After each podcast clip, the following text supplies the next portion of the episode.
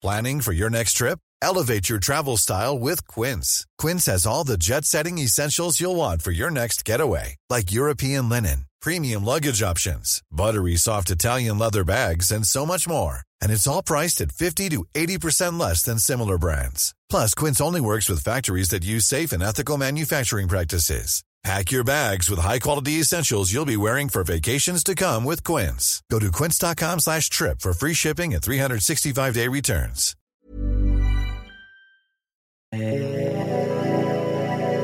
Yeah.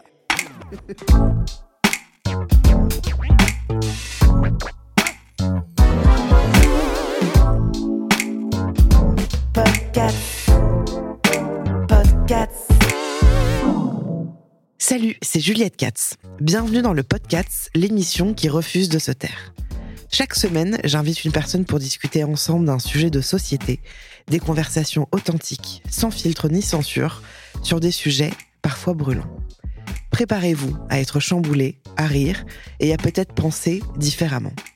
Alors installez-vous confortablement et laissez-vous embarquer dans ce voyage sonore où la liberté d'expression est la clé.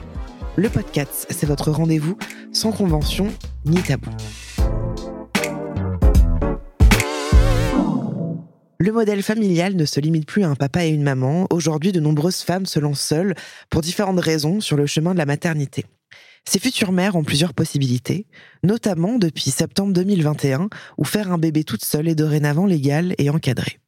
C'est alors le début d'un parcours aux multiples défis, des défis que Mélanie a dû surmonter et a su surmonter. Salut Mélanie. Salut Juliette. Ça va? Ça va et toi? Ouais, très bien. Merci beaucoup d'être là. Merci à toi de m'avoir invitée. Alors avant de commencer, est-ce que tu peux nous dire qui tu es et ce que tu fais dans la vie? Ben, je suis Mélanie. Ok, merci beaucoup. Bonne soirée. C'était un super épisode. non, je suis Mélanie. euh, je vais avoir 32 ans cette année. Je suis la maman de Enzo, qui va sur 12 ans, et de Robin, qui a 3 ans. Ok. Euh, je suis accompagnatrice parentale. Donc, je fais euh, tout ce qui est portage, aide à l'allaitement, conseil sommeil. euh, Mais c'est doula C'est pas la même pas chose? du tout. J'accompagne pas pendant les grossesses. Ok. Voilà, j'accompagne l'après, le Ah, postpartum, à ok. fond. Tout ce qu'on ne médiatise pas assez. Mais doula, ça peut pas être après aussi? Si on peut le faire après, C'est les premiers temps, quoi. Voilà, mais le- la doula, elle suit vraiment au début. Moi, je suis vraiment, je suis euh, monitrice de portage, donc j'ai tous mes diplômes dans le portage. Je suis facilitatrice en allaitement, donc j'ai toutes mes formations. Enfin voilà, c'est assez complet. Et j'ai aussi un compte Instagram que j'anime euh, tous les jours. Et Voilà. qui s'appelle comment? Mélanie et ses garçons. Voilà, peut pas faire plus ça simple. que- C'est un, joli nom, c'est comme ça que je t'ai Ouais. découvert. Alors, si tes proches devaient décrire ta personnalité en quelques mots, ils nous diraient quoi? Que je suis une fonceuse, que je prends pas forcément le temps de réfléchir mes décisions. Euh, en fait, je fais ce qui m'anime. On n'a qu'une seule vie et je pense qu'on n'a pas de temps à perdre et qu'il faut savoir euh, vivre au jour le jour. Voilà, saisir chaque instant et en, le transformer en petit instant de bonheur. Ok. Voilà. Quel est ton endroit préféré dans le monde et pourquoi? Le Canada. Ok. Voilà, Oui, je m'attendais pas à ça. pas du tout. Pourquoi? Euh, on a découvert le Canada il y a un peu plus d'un an et ça devient un vrai projet de vie euh, qui est. euh, je suis pas là pour critiquer la méthode française, Mm. mais euh, c'est complètement différent de la France et la maternité là-bas, la parentalité là-bas Ah ouais est complètement différente et je m'y suis vraiment retrouvée euh, dans la bienveillance des Canadiens. Mais genre, c'est quoi les différences que tu que as vues de notables entre le Canada et la France euh? Bah, dans la rue, euh, on cherche sur une carte, euh, tout de suite, il y a 10 personnes qui arrivent, mais vous allez où? Vous Ouais. faites quoi? Ah non, faites pas ça, Ouais. venez, je vous montre, je vous emmène.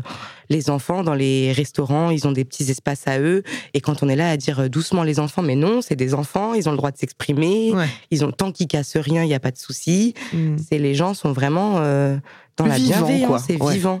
Et en fait, c'est ce que je dis souvent à mes amis quand je rentre du Canada. Là, j'en reviens tout juste il y a trois semaines. J'ai emmené une copine avec moi.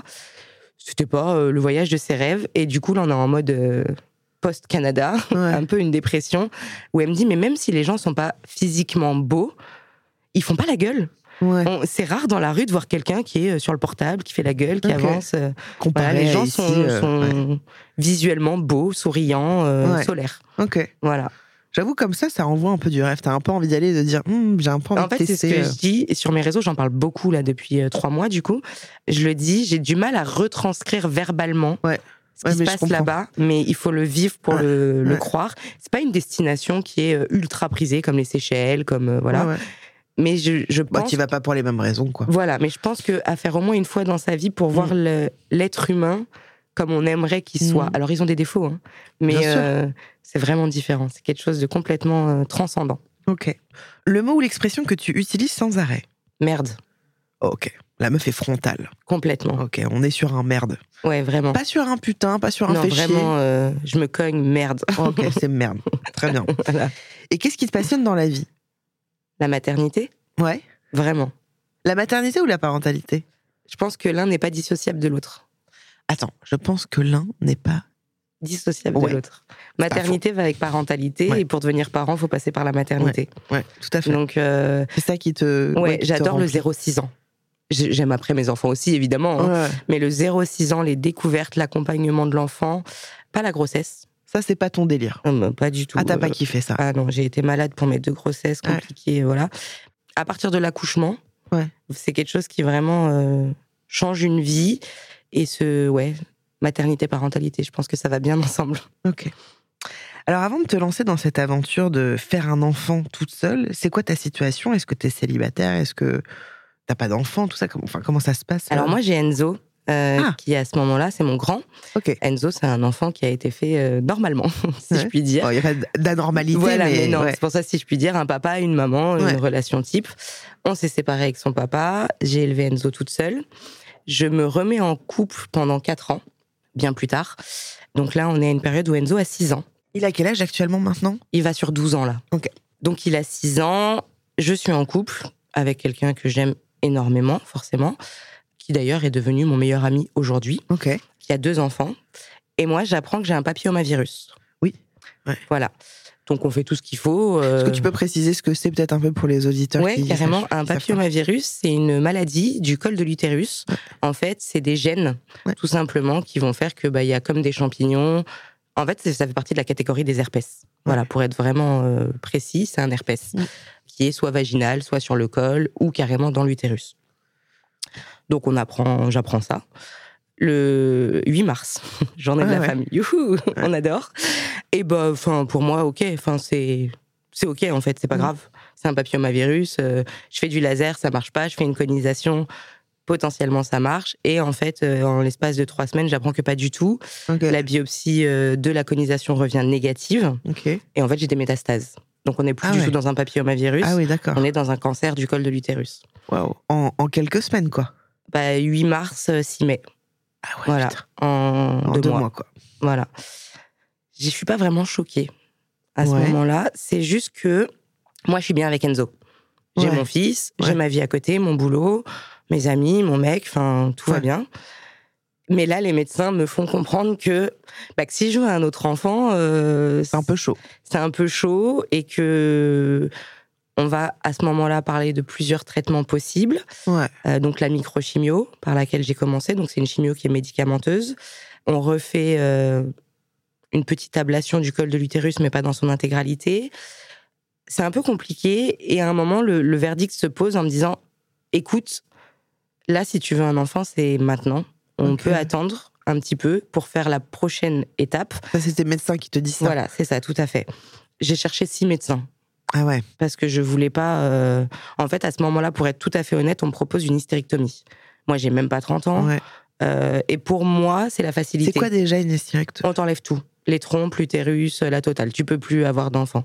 D'ailleurs, d'où le mot hystérique qui vient de ça. Hein. Ah oui, c'est complètement ça. Ouais. voilà.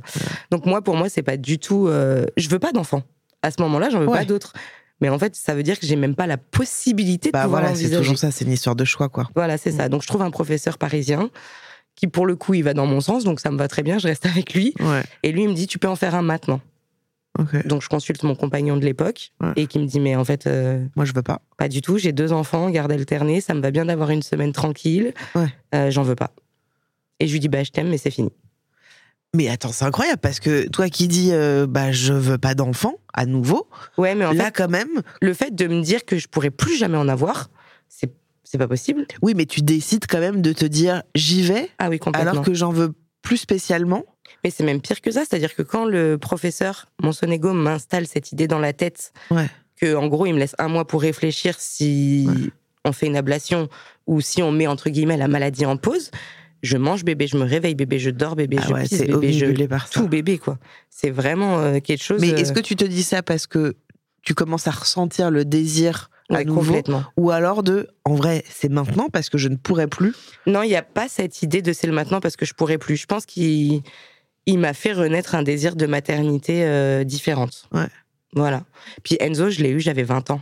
Ouais. J'ai vécu une maternité euh, en fin d'adolescence, si Ouais. je puis dire, euh, même si j'ai toujours été très mature. J'avais envie de vivre autre chose. Mm, mm. Voilà. donc tu te dis j'y vais et donc tu quittes ton mec? Ouais, je quitte mon mec. et alors qu'est-ce qui se passe? Mais je le vis super bien. c'est horrible. bah non c'est pas horrible non En fait, il y a une balance, tout simplement. il y a, euh, bah, maintenant, je veux redevenir maman, et lui, pour lui, c'est euh, impossible. C'est pas possible. Donc Ouais. moi, le choix, euh, et ça faisait combien de temps que vous étiez ensemble? 4 ans. ah ouais Ouais. donc ça a pris le pas de Ça a pris le pas et ça m'a fait changer moi en me disant, avant, avant d'avoir Robin, avant de faire cette PMA, j'ai toujours été là pour les autres. Ouais Je suis la copine qu'on appelle à 4 heures du mat, je rends des services, je vais faire, enfin, tout le temps pour les autres. Et là, en fait, à ce moment-là, je me dis, ok, mon mec, il en veut pas. Mais moi, maintenant, qu'est-ce que je veux dans ma vie? Mmh. Et aujourd'hui, il est temps là que ça soit en pour moi. quoi Voilà, Ouais. d'arrêter de penser aux autres, de respecter le choix et le désir des autres Ouais. et de faire quelque chose qui m'anime moi. ça c'est en quelle année? On est en 2019. ok Ouais. justement euh, qu'est-ce qui se passe à ce moment-là? Comment comment ça se passe euh, Bah là, on est dans un flou artistique le plus complet. ouais Parce que le professeur me dit que si je veux un bébé, c'est maintenant. ouais En France, je ne peux pas faire d'enfant toute et seule. ouais En toute transparence, je demande à mon compagnon s'il veut faire un don. Mais Ouais. lui-même, le rattachement génétique, c'est impossible. ok Il en Ouais. veut pas. Il veut pas ce qui s'entend aussi hein Complètement. Ouais. Alors là, vraiment, je respecte son choix à 1000%. Et je, enfin voilà, aujourd'hui, c'est devenu mon meilleur ami. Je n'en ai jamais voulu, quoi. Vraiment pas. Et du coup, bah, en fait, là, c'est forum, euh, où je peux aller, qu'est-ce que je peux faire. Ouais. En, vraiment en toute transparence, parce que je ne veux rien cacher. Je vais même sur les forums de d'honneur. ouais Voilà, euh, une pipette et euh, Ouais. on n'en parle plus, quoi. Ouais. Mais non, pas du tout. C'est pas, c'est pas la solution qui, pour moi, est la meilleure. Donc à ce moment-là, j'habite Paris, en région parisienne. Et en Belgique, c'est légal. En Belgique, je peux aller faire un bébé toute seule. En. Espagne aussi. L'Espagne, c'est loin. Donc je vais en Belgique. Et alors, est-ce que tu t'es euh, posé la question à un moment de te dire, euh, vraiment, j'y vais très frontalement Vas-y, dans ma question de, je vais ken avec un mec? Complètement. est-ce que tu t'es dit à un moment, je vais y aller, Ouais. et puis je m'emballe avec, et puis je lui dis pas, c'est un petit secret. En vraie toute honnêteté, je suis allée dans un bar un soir avec une, une ma meilleure amie. Ouais. Et je me suis fait draguer et tout. Et je me suis dit, vas-y, franchement, mais. Et non. Ouais. Le... Mais ça se serait entendu aussi, hein, en vrai, Ouais, non, franchement. ça mais, mais vraiment, je le comprendrais à 100% et euh, je n'irai jamais jeter la pierre à quelqu'un qui l'aurait fait. Mais moi, après, je, je suis quand même malade, en fait. Je pense qu'il y a ça aussi. oui, c'est ça. Il y a, ouais. ça vient Ouais. d'un papilloma. Le papilloma, ça se transmet. Ça veut dire relation sans protection. Ouais, Est-ce que moi, aujourd'hui, Oui, j'ai oui. aussi envie d'infecter quelqu'un d'autre Ouais, par ouais. ma condition médicale? Non. Et puis, euh, et puis j'avais aussi envie que le jour où ce bébé me poserait la question de qui est mon père, Et ouais. j'ai pas le droit de lui mentir. À la maison, le maître mot, c'est honnêteté. Ouais. Donc de lui dire, j'ai couché avec quelqu'un, Ouais. mais je te dirai pas c'est qui, ou je ne sais même pas c'est qui. Tu pourras jamais savoir. Pour moi, c'était pas entendable. oui, il y a un souci de transparence, quoi, de, de... Pour moi, oui. Ouais. Voilà. Et alors, quand tu, tu te dis, euh, du coup, je vais faire une PMA, Ouais. comment ton entourage y réagit à ce moment-là? Ta famille Je vois ton regard. Hein, hein. Comment ça se passe C'est un sujet un peu sensible, mais pas de souci. Euh, j'ai pas la condition financière la plus aisée du monde. Vraiment, je suis très transparente. Il y a une période de ma vie où j'ai été au RSA avec mon fils. On a dû aller au resto du cœur et j'en sors tout juste de cette période-là. Ça a été compliqué de se retrouver seule déjà avec un premier, de retrouver un boulot. Enfin voilà. Donc, on me pose la question de est-ce que tu es sûr? Est-ce que tu sors tout juste d'une période compliquée? Maintenant, ça va. et- Enfin, c'est des sous quoi. Ouais. Puis je me fais opérer dans le privé, moi, pour tout ce qui est euh, cancer du col, donc dépassement d'honoraires à Eh fond. oui. Donc voilà, c'est déjà beaucoup de sous d'engendrer. Et et ben il y a des gens qui sont encore dans ma vie aujourd'hui, et il y en a d'autres que ce soit famille ou amis euh, qui n'ont pas compris. En fait, je leur demande pas, de- je leur demandais même pas de comprendre mon choix. Je leur demandais juste d'accepter qui j'allais devenir. Et ils ont pas voulu le faire. C'est-à-dire, ils n'ont pas voulu le faire? Ben, en fait, pour il y a des gens encore aujourd'hui pour qui on fait pas un bébé toute seule. Ah. Un bébé, c'est un papa, une maman. C'est le schéma. euh, Donc, on type. peut pas faire autrement. Donc on peut pas, on n'a pas le droit. Et en fait, ça a été. euh, Mmh. Je me suis jamais remise en question là-dessus, vraiment vrai. J'ai jamais douté, mais on, on m'a dit des choses qui étaient, mais tu te rends compte, il va être élevé sans père, il va devenir homosexuel et Oh là là, Wow. attention. et s'il est homosexuel, mais Oh qu'est-ce qui se passe. Est-ce qu'il va être malheureux? Enfin, si c'est son choix, on s'en fout. Ouais. Et il y a des enfants d'hétéros qui deviennent homo. Ouais, ouais. Donc voilà, et toi, en tant que maman, qu'est-ce que tu vas lui apporter? Il va y avoir un manque. Et en fait, ces gens-là, peu importe qui ils sont, Que ce soit famille, amis. euh, famille, amis, très proches, ils n'ont rien à faire dans ma vie s'ils pensent comme ça. Ouais. C'est pas- Moi, je peux accepter leur façon de penser, mais pas leur façon de me juger, en fait. Donc non. Non, mais c'est surtout qu'en plus, euh, en vrai, moi, c'est toujours, euh, moi, pour moi, le maître mot, c'est aussi un peu ce truc de consentement, tu vois, et en Mais quoi ça, ça. les concerne. Vraiment, genre, en vraiment, c'est quoi le dos, quoi? Pourquoi ça vient te concerner? Parce que tout le monde pense qu'il peut se mêler de tout le monde, de la vie Oui, de tout et le puis, monde. puis, puis aussi parce que les gens pensent qu'ils ont une parole universelle, tu sais, un peu un truc de. Mais moi, je sais, Ouais, je bah oui. sais. Tu te trompes, ok Ah, mais complètement. Donc euh, ce truc du, du sachant, tu vois, il est quand même très présent euh, chez l'humain. Mais, euh, mais t'as raison en même temps. T'as raison à un moment, je veux dire, tu vas pas essayer de faire changer les, les, les réflexions de chacun. essayé. Hein. Bien et sûr, comme je dis, prêcher un convaincu, c'est facile, c'est pas mon but. Ouais. Mais euh, après, s'ils veulent pas. euh, Puis je leur... en plus, je leur ai même pas demandé d'accepter, je leur ai juste demandé de rester dans ma vie. Et au bout d'un moment, en fait, quand tu les vois, euh, toujours la même chose, mais t'es sûr, mais tu te rends compte de ce que tu. Bah, c'est bon, on se voit plus, en fait. Ça Ouais. suffit, ça sert à rien. Ouais. J'ai pas. Et ils ont entendu là, cette rupture-là ou euh, Ah, bah, c'est une rupture qui a même pas été verbalisée. C'est du Ah, jour au lendemain, en fait. euh, à force de remise en question éternelle et d'essayer de me faire rem- remettre moi en question. Oh là là, je t'admire trop. T'es ce genre de personne, toi, qui peut Ouais. vraiment ne pas parler. Enfin, complètement. ah là là, je t'admire trop. Mais vraiment, je, trouve ça admirable parce que moi, dès qu'il y a une rupture, quelle que soit la rupture, je me sens toujours à cette place de il faut qu'on discute, il faut que la personne comprenne, je veux pas lui manquer de respect. là, Ouais, là, mais là. quand Et t'as du coup, fait tout ça, Ouais, mais quand c'est t'as fait tout de ça que ça sert à rien. Non, mais bien sûr. Toi, tu vas passer des nuits à te tracasser, Ah, mais tu as à pas raison à bien, 100%. à te remettre toi en question. Et en fait, la remise en question, au bout d'un moment, tu l'as faite. Ah, si mais- t'es OK avec toi. Attends, Mélanie, je suis entièrement d'accord avec toi. C'est juste que justement, je trouve que c'est très difficile, Ouais. tu vois, de se dire, je vais prendre le temps, alors que là, de dire, t'es pas d'accord, eh ben salut mon gars. Ouais. Euh, ou il y a même pas de salut d'ailleurs, c'est juste euh, un état qui s'oppose, quoi. Euh, C'est. Un fantôme dans la vie des gens. On va marquer une petite euh, parenthèse qui s'appelle Don Talango Cats. Devant toi, là, il y a, il y a des cartes sur lesquelles sont inscrites des émotions qui vont te permettre de parler de toi. Il y a la joie, la peur, la tristesse, la colère et le dégoût. Je t'invite à choisir une émotion et ensuite tu vas piocher dans ce tas une carte au hasard. C'est quoi le tas qui te parle? Joie. Donc tu peux prendre tout le petit tas de la joie et au hasard, sans regarder, tu prends une carte. Et je veux bien que tu nous la décrives, ce qu'il y a écrit, euh, le dessin. euh, C'est pas possible. Il y a écrit fier. Ok. Qu'est-ce que qu'est-ce que ça t'évoque euh, Waouh, c'est bizarre. Euh, Pourquoi c'est bizarre? C'est trop bizarre. Euh, c'est un des mots que je n'arrive pas à poser sur la personne que je suis.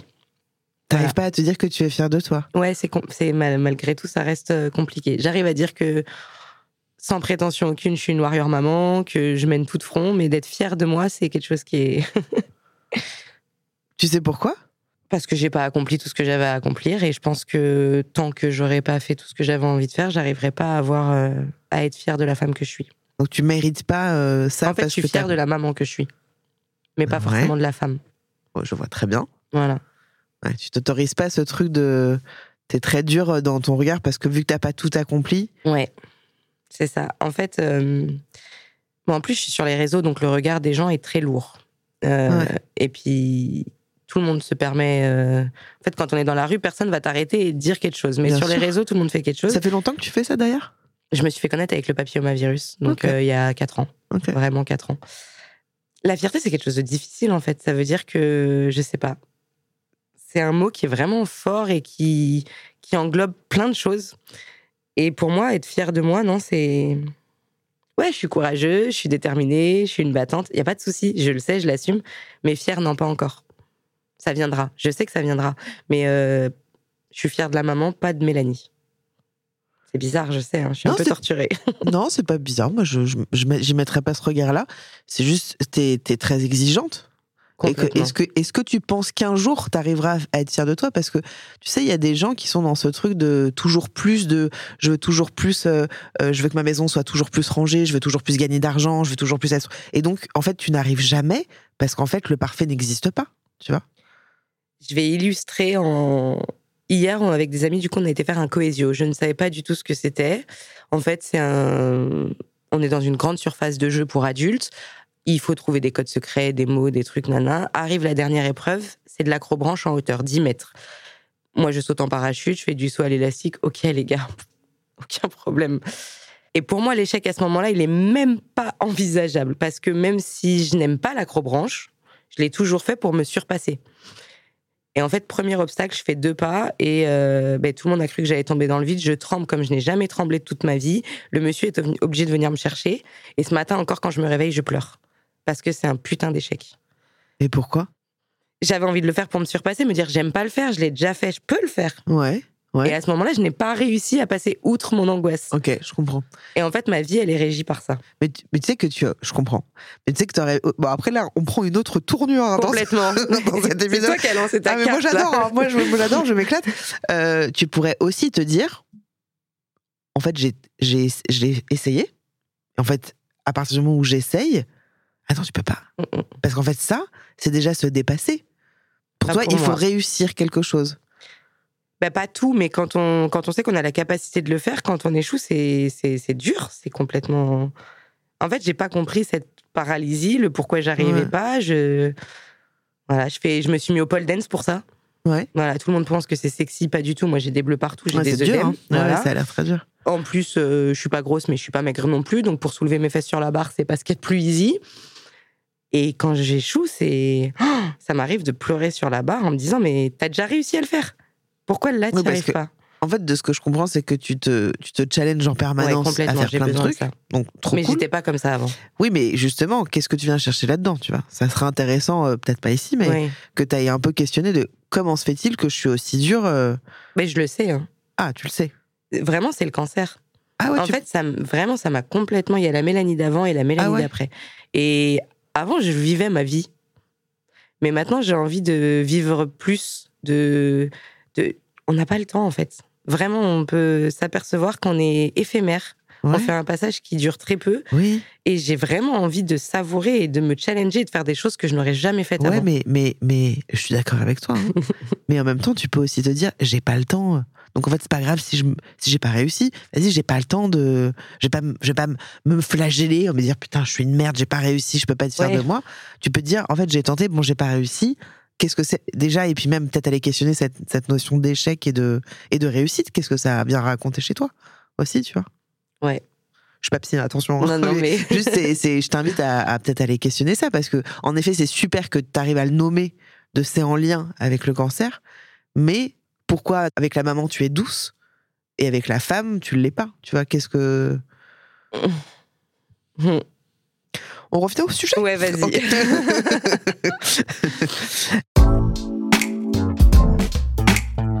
Alors, du coup, tu décides d'aller en Belgique. Oui.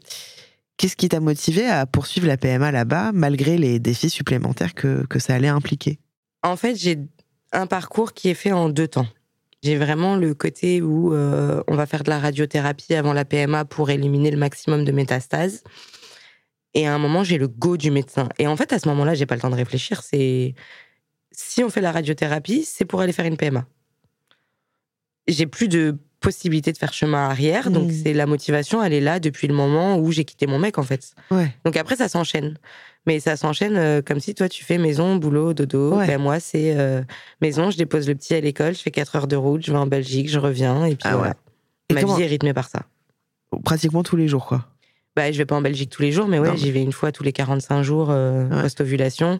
Après, j'ai la chance que maintenant, je peux le dire. Avant, je n'aurais jamais pu dire. Mon gynéco en France était d'accord avec ça. Donc, tous les examens, il me les faisait en France. Donc, euh, j'y allais Ouais. vraiment pour l'insémination, quoi. Ouais. Le reste, je le faisais en France. Mais comment ça se passe d'ailleurs, cette, la procédure Concrètement? D'abord, euh, on te met euh, entre guillemets sous fertilisant. Moi, j'ai toujours dit ça comme ça. Euh, le but, c'est de prendre un maximum de médicaments. Pas le but, mais c'est ce qu'on fait. Ouais. Les piqûres. On- en fait, on fait en sorte que tu ovules plus qu'à la normale, parce Ouais. que je n'ai aucun souci d'ovulation à ce moment-là. Mais tout se joue dans euh, les 24 heures d'une journée où tu es à ton pic d'ovulation, donc tu dois tout contrôler, tout stimuler. Le matin, tu prends ta température, t'es même pas sorti du lit, tu prends Ah ton premier cachet, tu fais une piqûre dans la cuisse, une autre dans le ventre. C'est lourd vie pour toi? Non. T'en parles un peu à, à certains proches Non. euh, Ah Non. Tu le gardes pour toi, ça. Ouais, c'est. hum, Ton truc à toi. En fait, est-ce que toi, euh, tu vas aller dire à ta mère, à ta meilleure amie, bon bah hier euh, j'ai couché avec mon mec parce qu'on avait envie de faire un bébé. Ouais, ouais, ouais, t'as Voilà, raison. je fais un bébé différemment, mais oui, c'est mon sûr. parcours à moi et il a Ouais. pas besoin d'être. euh, Voilà, c'est intime. Et tu te sens bien Ou est-ce que c'est un peu. euh, comme, je veux dire, comment tu le vis de ce truc à, à te piquer, etc. Est-ce qu'il y a un truc où tu dis, euh, je suis content, je suis fier. Enfin, est-ce qu'il y a un truc de. Je suis en train de. de... Non, en plus ma phobie c'est les aiguilles quoi. Donc euh, c'est le plus compliqué. Ce qui me fait le plus me poser des questions, c'est plus Enzo qui a 6 ans à ce moment-là parce que bah, Ouais. comme je te dis, nous on a tout verbalisé à la maison, j'ai jamais menti. Donc il voit. Il voit, il sait, il sait que j'ai un cancer, il sait tout Enzo à 6 ans. Ouais. Alors euh, pas un cancer, un crabe, tu vois, enfin Oui. on trouve des mots, des Ouais. alternatives, mais euh, il est présent. Lui, ça faisait déjà euh, depuis qu'il a 3 ans qu'il voulait un petit frère ou une petite sœur, donc Ouais. Et il te voit te piquer? Ouais. Ok. Ouais, parce que pourquoi le cacher? Ouais. Enfin, j'ai pas. J'ai pas à cacher Ah ça en fait. Voilà, j'ai pas il le exprès devant lui, mais s'il est là, euh, c'est l'heure de faire ma piqûre. Moi, c'est à la minute près, donc il est là, je vais pas aller le. Voilà. Et lui, il le vit comment ça? Bah, je pense que vu que je le vis bien, il le vit quand même bien. Ouais. Et après, voilà, il sait que quand il y a des doutes, des questions, il peut poser. Donc, euh, Oui. Voilà, Oui, c'est la que normalité. des fois, il me dit ça te fait pas mal. euh, Mm. Non, enfin, c'est devenu normal en fait. Mm. Voilà. Et donc, au milieu de tous ces essais-là, Mm. tu subis une fausse couche. Ouais. Comment tu gères ça? Mon rêve, c'était d'avoir des jumeaux. Et je perds mes jumeaux. Ah ouais. Donc le deuil de la Ouais. fausse couche, il est déjà c'est une fausse couche. Ouais. Et je. T'en avais déjà subi des fausses couches? Non. Non. Bah, enfin, oui, mais très précoce. Enceinte Ouais. de trois semaines, c'est fini. Là, je suis enceinte de trois mois et demi, presque quatre. Ah ouais. C'est une fausse couche tardive. Ah ouais. J'ai déjà entendu le cœur de mes bébés. Je sais que Ah j'ai une ouais. fille et un garçon. Oh, C'est compliqué. Je me suis déjà positionnée dans des prénoms. oh, j'ai envie de pleurer. Ouais, c'est, en fait, c'est un parcours. euh, Ouais. Mm. C'est dur et ça, ça le devient aussi pour mon fils. Et je pense que moi, j'encaisse, mais sa peine à lui, elle est encore plus dure pour moi. Eh oui. Voilà, c'est lui, petit chat. euh.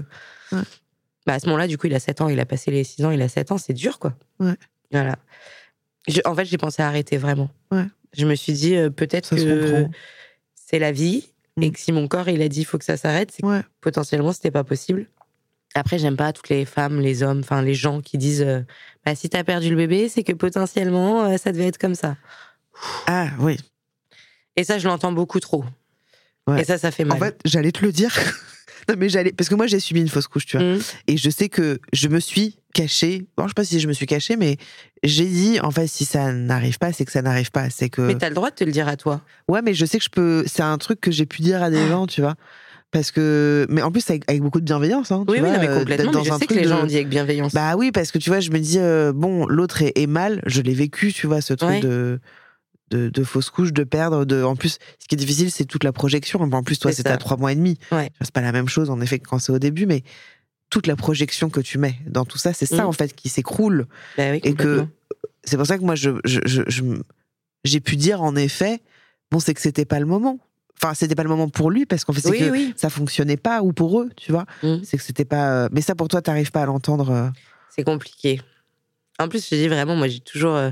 Je crois que j'ai rêvé de maternité, euh, d'avoir un enfant. Pour moi, c'était l'enfant unique. Ouais. Euh, j'ai rêvé de ça, je devais avoir 12 ans, quoi. Ouais. Donc là, de perdre des jumeaux. cette ouais. Dès 12 ans, je savais que dans l'idée, j'aurais adoré avoir des jumeaux en premier. Basta, Ouais. on n'en parle plus. Donc quand j'ai eu Enzo à 20 ans, c'était un enfant unique. Donc là, reprendre mes rêves de maternité, savoir que je suis enceinte de jumeaux, qui est un rêve euh, de gamine, euh, et de les perdre. Pourquoi les jumeaux Qu'est-ce que ça vient Qu'est-ce que ça Pourquoi c'était important pour toi? J'ai une petite famille, Ouais. n'est pas forcément très. Ouais. Et euh, c'était avoir euh, l'un pour l'autre quelqu'un d'essentiel dans sa Mmh. vie, du soutien. euh, Ouais. Voilà. C'était vraiment pour moi, c'était. ouais, c'est. Je sais pas, j'arrive pas à le décrire, mais c'est vraiment cet esprit de famille. Ouais. Voilà, le schéma familial qui est un peu défectueux de mon côté. Ouais. Et de me dire que là, qu'ils seraient toujours présents l'un pour l'autre. euh, Ouais. Voilà, différemment d'un frère et d'une sœur, par ouais, exemple. ouais, bah ouais. C'est pas le même lien. ouais, ouais. Voilà. Et comment ça se passe pour toi du coup? Comment tu traverses euh, Toute seule. cette épreuve? Ouais, j'allais te demander, est-ce que tu as un peu des gens autour de toi ou est-ce que.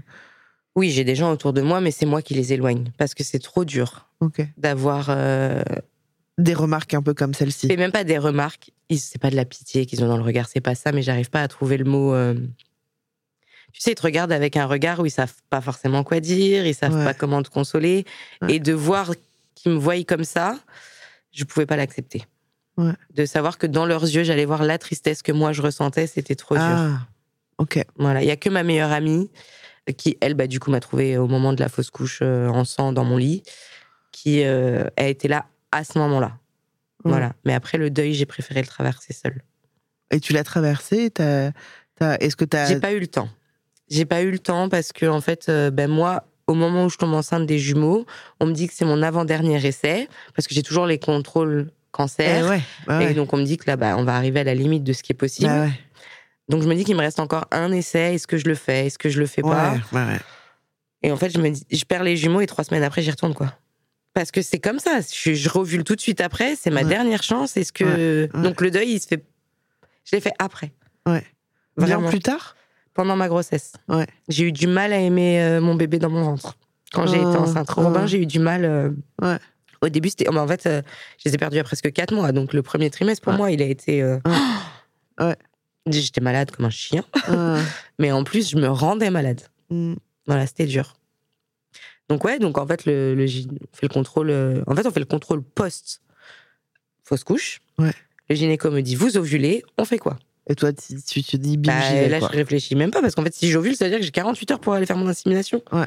Bah j'y vais en fait. Et là, je suis en mode robot. Et qu'est- et qu'est- qu'est-ce qu'on te dit? Enfin, com- comment, comment, qu'est-ce qui se passe? Comment t'essayes de Bah là, en Belgique, le, le chirurgien gynécologique me dit euh, on va le faire, vous êtes là, vous habitez loin, mais en vrai, euh, il y a 3% de chances que ça marche. Cette phrase, 3% de chances que ça marche. 3% de chance que Ouais. ça marche. Mon ovulation était pas bonne. J'ai ovulé, mais en fait, si tu veux, tu dois atteindre 21 mm quand tu es en PMA et je suis à 19. Donc on me dit, en gros, on me dit, euh, vous êtes là, faites-le, mais euh, voilà, pas de grande certitude. Donc je le fais et en fait, euh, j'appelle mes copines et je dis là, je, il faut pas que je sois avec Enzo parce que je suis pas bien, Ouais. parce que je suis persuadée que ça ne va pas marcher Ouais. et que à chaque fois que j'ai fait une insémination, j'en ai fait 8 au total. Ah ouais, quand même. hein. Ouais. Ouais. Je focalise tellement que genre le lendemain, je fais un test de grossesse alors que c'est c'est pas possible. Ça, c'est- on sait que non, non. mais je. Mais voilà, c'est Ouais, très bien. arrivé au bout de deux semaines après l'insémination. Moi, je c'était même plus des tests de grossesse, j'achetais les bandelettes. Voilà. C'est le truc qui devient complètement paranoïaque. Quoi. Ouais, ouais. J'en fais une le ça, matin, elle est négative, j'en refais une dix minutes après. J'ai franchement, il y a des jours où je devais faire 40 tests, quoi. Ouais, d'accord. Oui, Voilà, t'as été j'étais obsessionnel vraiment- avec ce truc. Mais j'avais euh, pas le temps en fait, et je pense que ce, ce- ce- cette épée de Damoclès au-dessus de ma tête m'a fait très peur.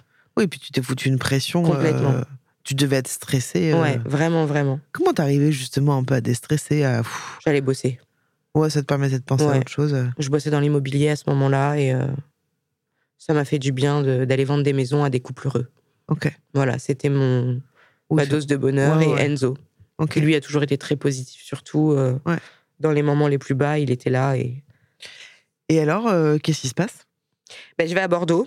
24 heures après l'insémination, où avant j'aurais été dans mon lit en mode grosse larve, en mode tu bouges pas, tu te douches pas, tu fais rien. Et là, je fais ce que je n'ai jamais fait depuis que j'ai eu mon grand. Je vais en boîte. Je, je fais tout. Je bois alors que je suis quelqu'un qui ne boit Enfin, à part Ouais. Noël, mon anniversaire Ouais. peut-être, mais je bois pas. Ouais. Je fais tout ce que j'ai jamais fait en me disant, mais tu n'as pas le droit de penser à cette insémination. Ouais. Vas-y, fais. Pourtant, tu fais quand même un test de grossesse. Oui, je le fais euh, en, enfin, en fait, je le fais le 6 décembre. Mais pourquoi tu le fais? Si tu sais que, tu- si au fond tu te dis, euh, parce que peut-être qu'au fond, t'y crois quand même un petit peu. Non, le pire, c'est que je le fais pour euh, être sûr que c'est négatif. Et je me rappelle vraiment à ce moment-là, je.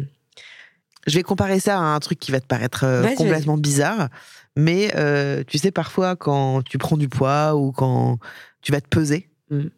tu sais très bien. Oui. Mais tu le fais parce que t'as un peu un truc de flagellation, Mm. tu vois, de. de- Bah, tu je fais ce test dans ce sens-là. Voilà, c'est pour ça que je compare à ça parce que ça me fait penser Ah, à ce truc Ouais, de. c'est comme tu vas monter sur la balance, tu te dis, je sais le poids que je vais être dessus, mais j'ai besoin de le confirmer pour que ce soit acté. Ouais.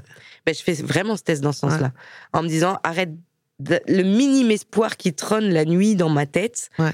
il faut qu'il s'enlève. Ouais. Parce que c'était ma dernière tentative, il faut que ça s'arrête, il faut plus en parler, donc fais le test. Et alors? Et alors j'ai l'impression de devenir folle. Mm. Je vois le test et je suis sûre mais et certaine de voir une barre invisible. Le syndrome de la barre. Vraiment, je l'appelle comme ça, le syndrome du positif. Et je, du coup, là, c'est un vrai test. J'avais plus de bandelettes. J'étais acheter un test. On est un samedi matin. Je démonte le test, je le mets devant la fenêtre de ma salle de bain et je dis mais vraiment je suis pas folle en fait. Elle est à peine visible parce qu'on est à huit jours de l'insémination. Je, je suis censée avoir mes règles huit jours après, donc huit Ouais. jours en avance c'est un peu tôt. Et je, je sais pas, je, je la vois ou je la vois pas. Peut-être que je deviens folle. Je dis bon allez je vais faire une prise de sang. Ouais, bah oui. Je vais faire la prise de sang et elle me dit potentiellement les résultats à 17h, mais on est samedi. Eh ouais, donc peut-être qu'il faut attendre lundi. Mais j'ai eu les résultats que le lundi matin. Oh, donc pendant un jour et demi, euh, tu devais être en stress de ouf. De... Est-ce et que puis ça vient pas d'autres tests. Et puis t'as pas racheté d'autres tests Tu t'es Ben pas non. dit euh, ah ouais, ah Non. ouais. Putain, moi j'aurais tellement acheté genre 4 tests en plus quoi. Non, franchement, euh, Ouais. non. J'avais pas envie. Donc tu devais être comme as, euh, un peu à être dans l'attente. euh, ouais, ouais. Franchement, je crois que c'est la. En plus, je suis pas quelqu'un de patiente, mais là, c'était l'attente la plus longue. euh, C'était horrible. Et, Et je donc- reçois les résultats. Enfin, elle m'appelle et elle me dit, il faudra revenir dans 48 heures refaire une prise. Je dis, mais pourquoi? Elle me dit, bah, je peux Oui, pas vous dire le- si vous êtes enceinte ou pas enceinte. Ah, bon. À ce moment-là, moi, dans mon labo, c'est euh, en UI, UIT, le dosage euh, bêta-HCG, Oui. et je suis à 20. Et 20, ça veut dire qu'il y a un risque de grossesse. Ah oui, alors faut préciser peut-être aux gens parce que il y Voilà, a en des gens fait, qui vont en peut-être pas dessous de comprendre. 20, t'es pas enceinte. Ouais. Au-dessus de 20, Il y a t'es enceinte. potent- ouais, Mais à 20, t'es potentiellement enceinte. enceinte. Et moi, je tombe à 20. Et ben voilà. Et tu te dis évidemment, c'est pour ma pomme. C'est pour ma femme. Mais je me dis, en fait, je suis pas en dessous de 20. Ouais. Tu vois, quoi qu'il arrive, il y a potentiellement un risque. Mais après, je prends quand même un traitement de fertilité. Donc, ça Ouais. peut aussi faire que je suis à 20 et que Ouais. j'ai complètement halluciné tout le week-end. J'ai eu l'impression d'avoir mal au sein, alors que pas du tout, ça se trouve. Et alors 48 heures après, tu le Je fais la refais? prise de sang et elle me dit vous êtes à 22. Sauf que le taux est censé doubler en 48 Eh ben oui. heures. Mais il n'a pas du tout doublé. J'aurais dû être à 40. Ouais. Mais elle me dit œuf clair, grossesse pas progressive. euh, ok. Donc tu te dis, je vais être à nouveau dans ce truc de de fausse couche. Tu penses à ça Plus c'est euh, un œuf clair en fait à ce moment-là. Ah oui, d'accord. Ouais, vraiment, je pense que j'ai tellement somatisé Ouais. le désir inconscient. Oui. C'était ma dernière chance. Je Oui, pense oui. que c'est un œuf clair. Vraiment, à ce moment-là, je pense ça. Et du coup, euh, j'occulte. Ouais. Elle me dit, il faudra refaire une prise de sang. Et je lui dis non. Elle me dit, mais. Je dis, non, je ne referai pas de prise de sang. Je vais prendre un rendez-vous de datation et je vais attendre trois semaines et on verra. Je veux plus faire de prise de sang. Je veux Mais plus c'est avoir marrant la alors que tu viens de dire que t'es pas patiente. Là, ouais, mais tu- tu sais, là, tu es sur les forums, tu poses la question à tes copines qui sont déjà passées par là, et tout le monde te dit non, mais si ça évolue pas, ça évolue pas, euh, Oui, donc tu t'as pas fais- doublé, t'as Ouais. même pas augmenté de 10, euh, enfin, arrête quoi. Et donc, en fait, à ce moment-là, je me dis, si je refais une prise de sang, T'es fataliste que un ça peu là. monte encore un peu, mais pas assez, mais dans ma tête, qu'est-ce qui va se passer? Ouais, c'est ça. Tu vas être en déception euh, Voilà. plus plus. euh. Donc, je vais à la datation trois semaines après. Et alors? Bah, alors, elle me dit, il y a une poche, mais ça correspond pas à la date que vous me donnez, quoi. Ah. Voilà. Donc, je lui dis, je comprends pas trop ce que vous me dites. Ouais. Et elle me dit, en fait, dans la poche, on devrait voir quelque chose, là, on voit rien. Donc je me dis, œuf clair. Ah, Et là, elle, elle me dit, on va faire quelque chose, vous allez patienter encore. voilà, donc là, on est à six semaines. Ok. Et elle me dit, à partir de huit semaines, on entend forcément le cœur du bébé s'il y en a un. Vous attendez deux semaines, vous revenez.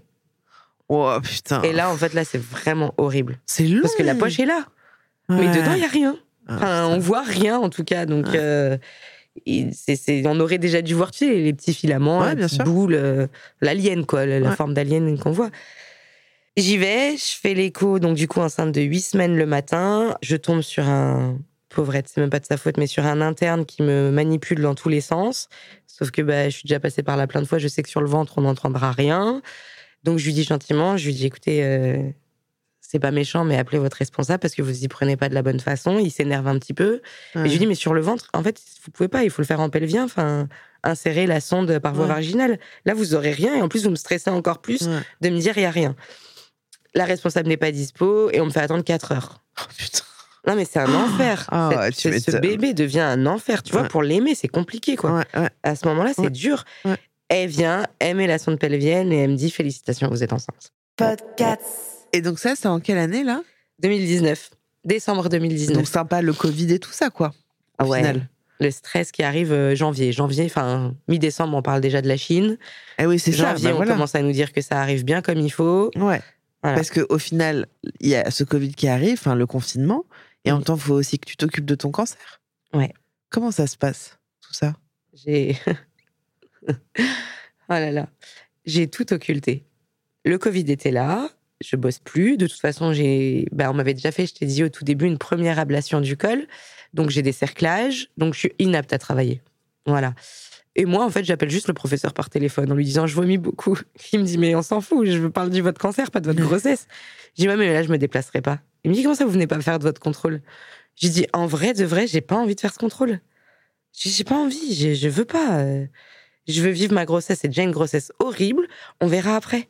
J'avais pas de. Mais comment tu expliques ce truc où tu dis je décide de mettre mon cancer de côté? Parce que c'est un peu ça. Ce qui Mais c'est complètement ça. C'est comme si, tu sais, t'as la grippe, tu décides de pas prendre de médicaments parce que euh, tout seul.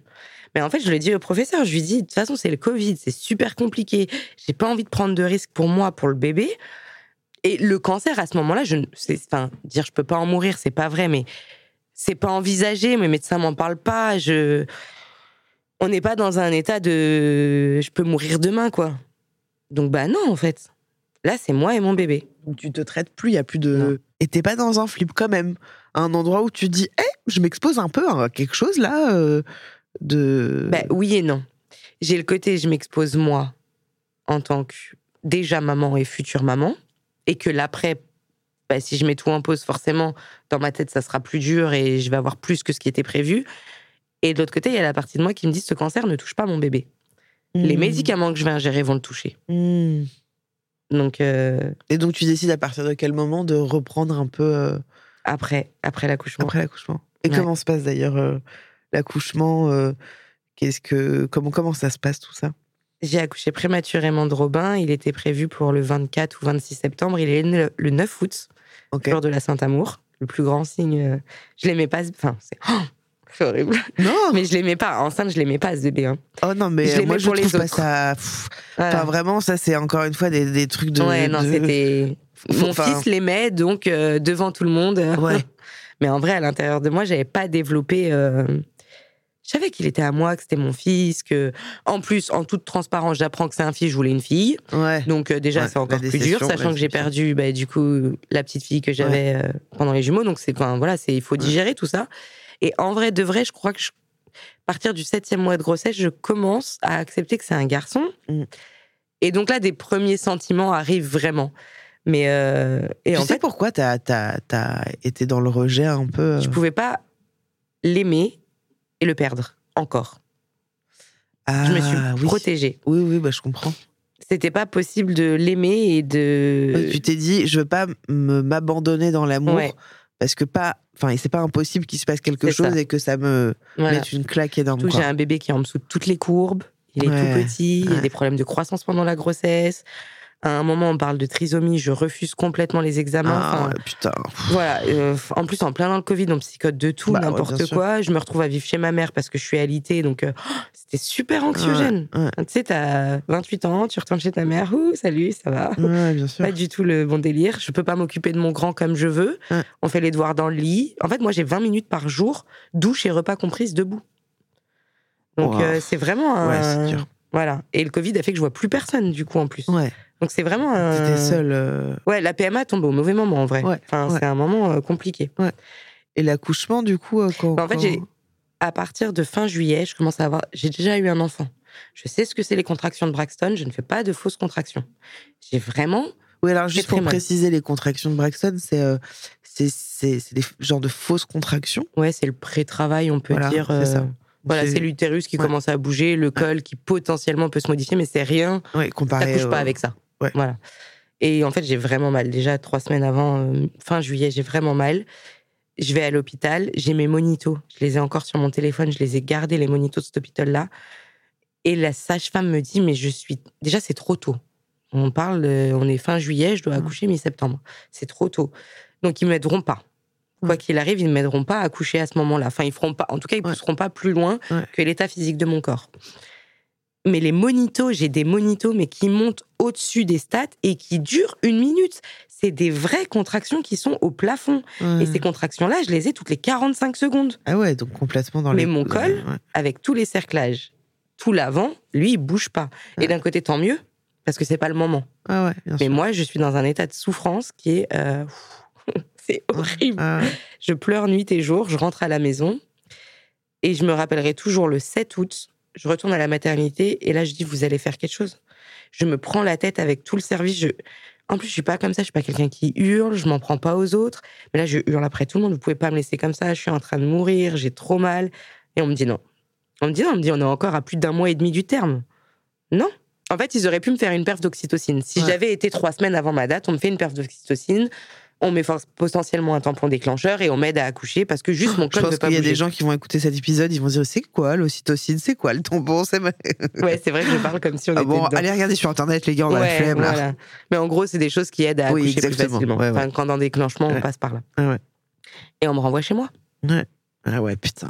Et Ça, là, j'en veux, mais là, j'en veux, mais Ouais, à la terre entière. Ouais, je comprends. J'avais déjà Insta à ce moment-là et je pète un câble. T'en parles et tout. En euh. story, jamais je fais ça. En plus, je m'expose pas sur euh, des sujets qui peuvent être tendance à. J'ai une liberté de parole, mais Ouais. je vais pas aller dans des trucs où je vais attaquer les médecins, quoi. C'est pas. Ouais. T'es pas là, comme je- moi, quoi. Ah ouais, non, mais là, j'ai pété un câble. Bah, mon compte a s'est transformé à ce moment-là. hein. Ah ouais, d'accord. Ouais. Eh, J'ai pété un câble. Ouais. Mais vraiment, Et je les les, gens t'ont insultais soutenu, euh, verbalement. J'ai même pas bipé mes phrases. Je, Ouais.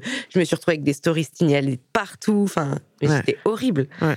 Et le 9 août au matin, je me dis, j'ai mal, mais c'est diffé- J'ai vraiment mal comme avant, mais différemment.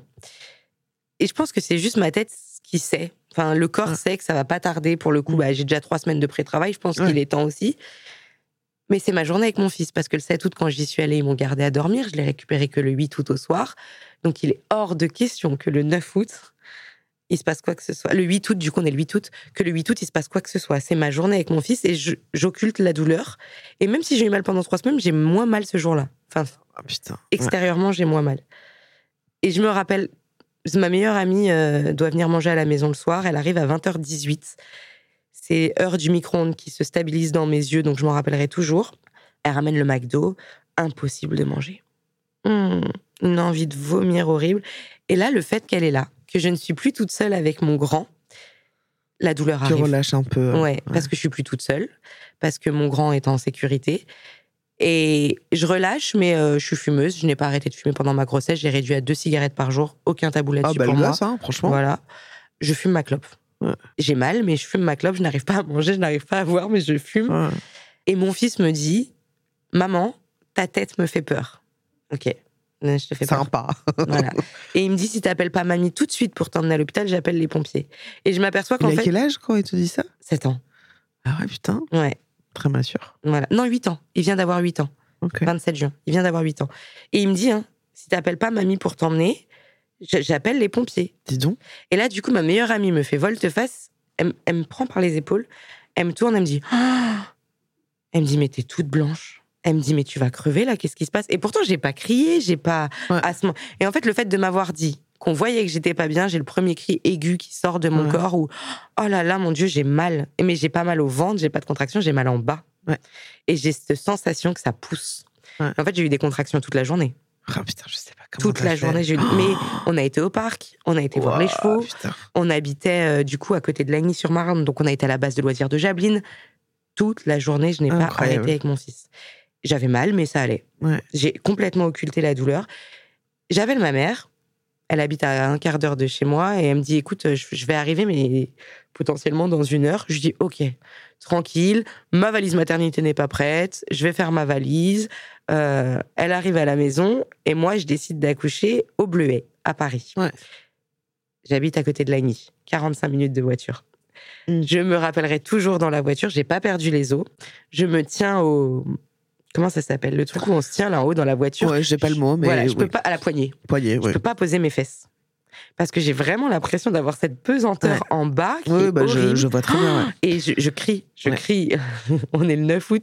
Et je restitue 9 août 2020, pleine canicule. Ça a été une des pires à Paris. Vrai, était c'est vrai. 47 degrés à ouais. 22 heures dans la voiture. C'était une catastrophe. Bref, on arrive au Bleuet à 23 heures. Et là, pour moi, c'est un gros moment de stress. En fait, je me dis, ça fait trois semaines que j'ai mal. Est-ce qu'on va pas me renvoyer chez Ah moi ouais. encore? Et là, elle me dit un truc qui est complètement fou. Elle me dit, le col est effacé, mais pas dilaté. Donc, je n'ai plus la longueur Ouais. du col, mais le cercle ne s'est pas créé. Je suis, je- Ouais. quand on parle de un doigt, deux doigts, moi, je suis à deux doigts et ça veut pas dire qu'on va accoucher. Mais elle me dit, le, et là, elle me répète, mais non, Mélanie, le col est effacé. Tu restes avec nous, tu vas accoucher dans les 48 heures à venir. Et là, je- la seule chose que je lui dis en tête, je dis, non, mais Elle s'appelait Charlène. Je lui dis, mais Charlène, j'ai un projet d'accouchement de ouf. Mon bébé va être préma. Est-ce qu'on peut respecter mon, mon projet? Et elle me dit, écoute, euh, on va faire un monito, on va écouter son cœur. T'inquiète, on va voir. Préma ou pas préma, elle me dit, écoute, vas-y. De toute façon, l'hôpital des Bleus est relié à ton nom. C'était un choix de pas accoucher dans une maternité classique pour respecter mon projet, mais d'avoir tout ce qui était nécessaire en Ouais, réanimation bébé à côté.